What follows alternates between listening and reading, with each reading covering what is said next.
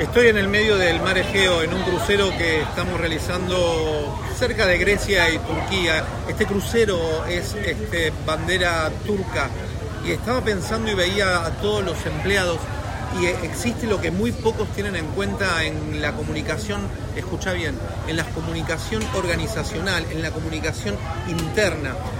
En el público interno y los empleados, parte del público interno, que vos te encontrás aquí como un ejemplo que te estoy dando porque sabés que todo lo relaciono con mi pasión por la comunicación, tiene que ver con que ellos hablan inglés, pero encontrás personas de Argentina, de Cuba, de Filipinas, de Francia, de distintos lugares. Ahora el desafío está en nosotros los DIRCOM ver cómo hacemos relaciones públicas o comunicación multicultural.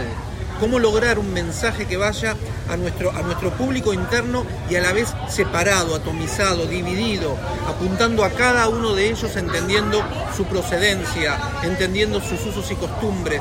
Es un desafío muy grande, relaciones públicas multicultural, comunicación interna multicultural. Tenelo en cuenta, estudialo, analizalo, cualquier cosa me escribís si tenés dudas, pero esto tiene que ver con la comunicación organizacional. Mucha pasión por la comunicación y como siempre digo, DIRCOM en el corazón.